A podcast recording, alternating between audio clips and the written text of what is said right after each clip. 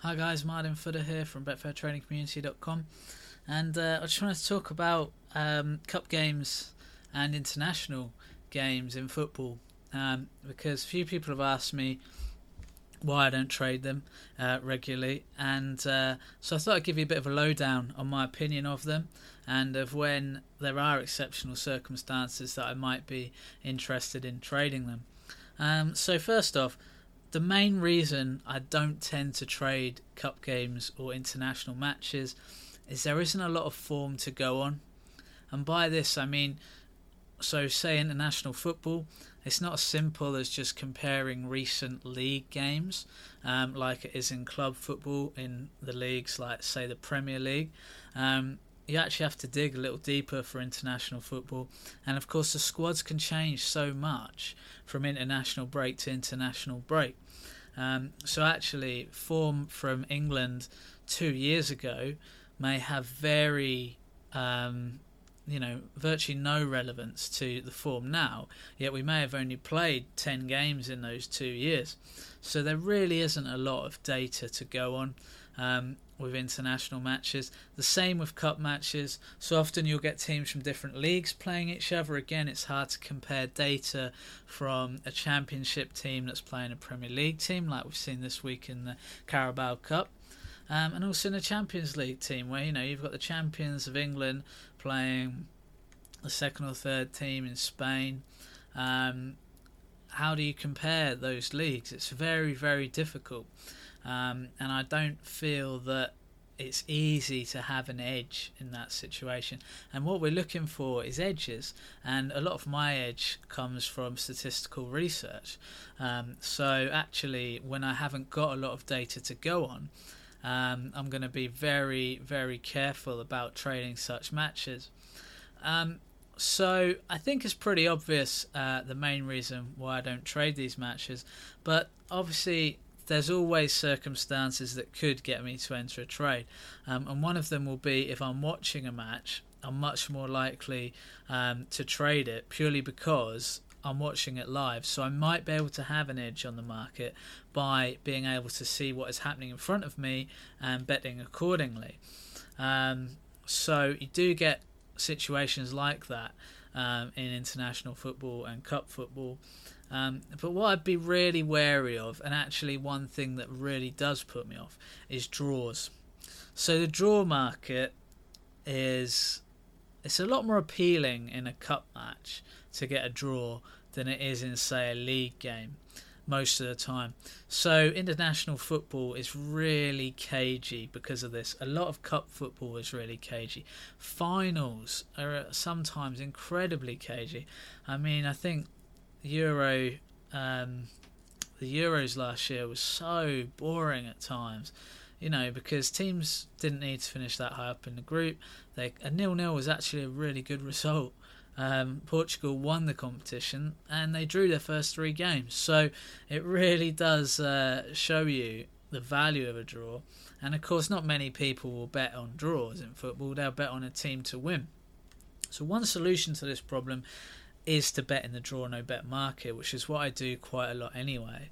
Um, so you can take the draw out of the situation or lay the team that you don't think is going to win. Um, because again, uh, with the draw price being the way it is and being quite likely, actually, um, there's there could be some value in laying the team you don't think is going to win because the, for me the draw is much more likely in these matches.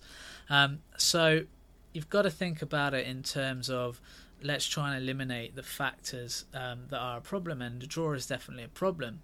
Another big problem for me is motivation. So you know if these teams aren't motivated to win, they're going to play slightly differently. And those different tactics could mean that bigger teams actually don't have the edge that they're supposed to have. Um, and you know, we see all kinds of crazy results in cup matches. Um, I don't have any data about this, but I'd suggest there are more upsets in cup matches um, than there are in general league matches. Again, because more teams, I guess, are playing from lower down, playing higher teams. So there's going to be more likelihood of that anyway. Um, but yeah, there, it definitely seems to be a trend. And of course, certain cup matches, even international matches, you know, people aren't putting their strongest teams out. So, you know, most, a lot of international matches are, are friendlies. Um, a lot of cup matches are higher divisions playing lower divisions, and teams will see it as a good time to rest players. Um, the Champions League's a bit of an anom- anomaly because it's actually a league in some ways, but also obviously mainly a cup. Um, I don't really consider it a league because of that. So the name's a bit deceptive.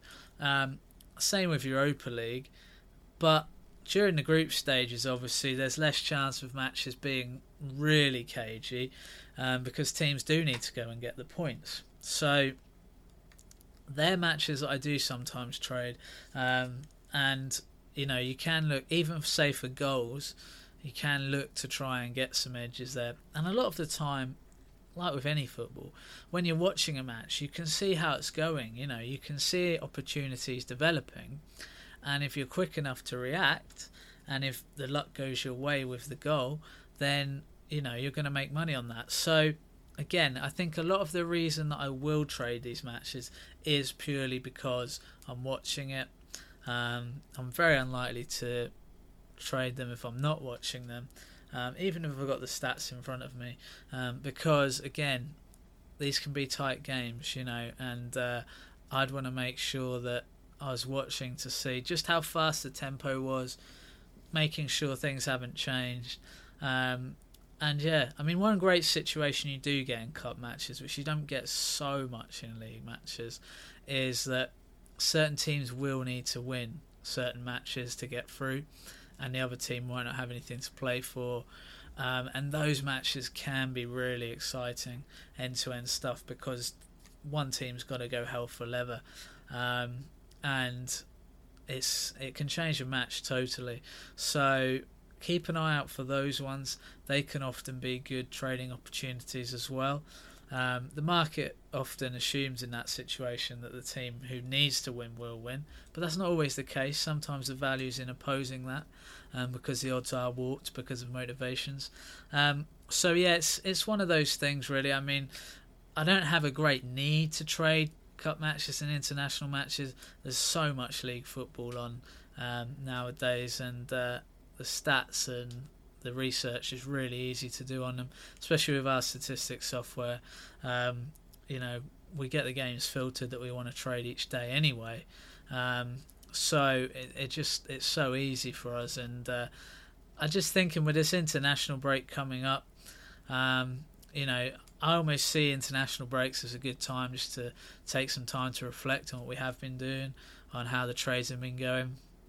Some of the lower leagues still carry on during international breaks, which is a relief. Um, so I'll probably turn my attention more to those, and I'll certainly have more interest in those matches than uh, England playing in friendlies, which I think uh, most people have virtually no interest in anymore.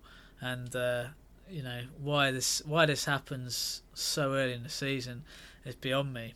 So I'm going to enjoy this weekend, the last weekend of league football, um, before this international break, and uh, yeah, let's just uh, be clever with our trades on cup matches and international matches.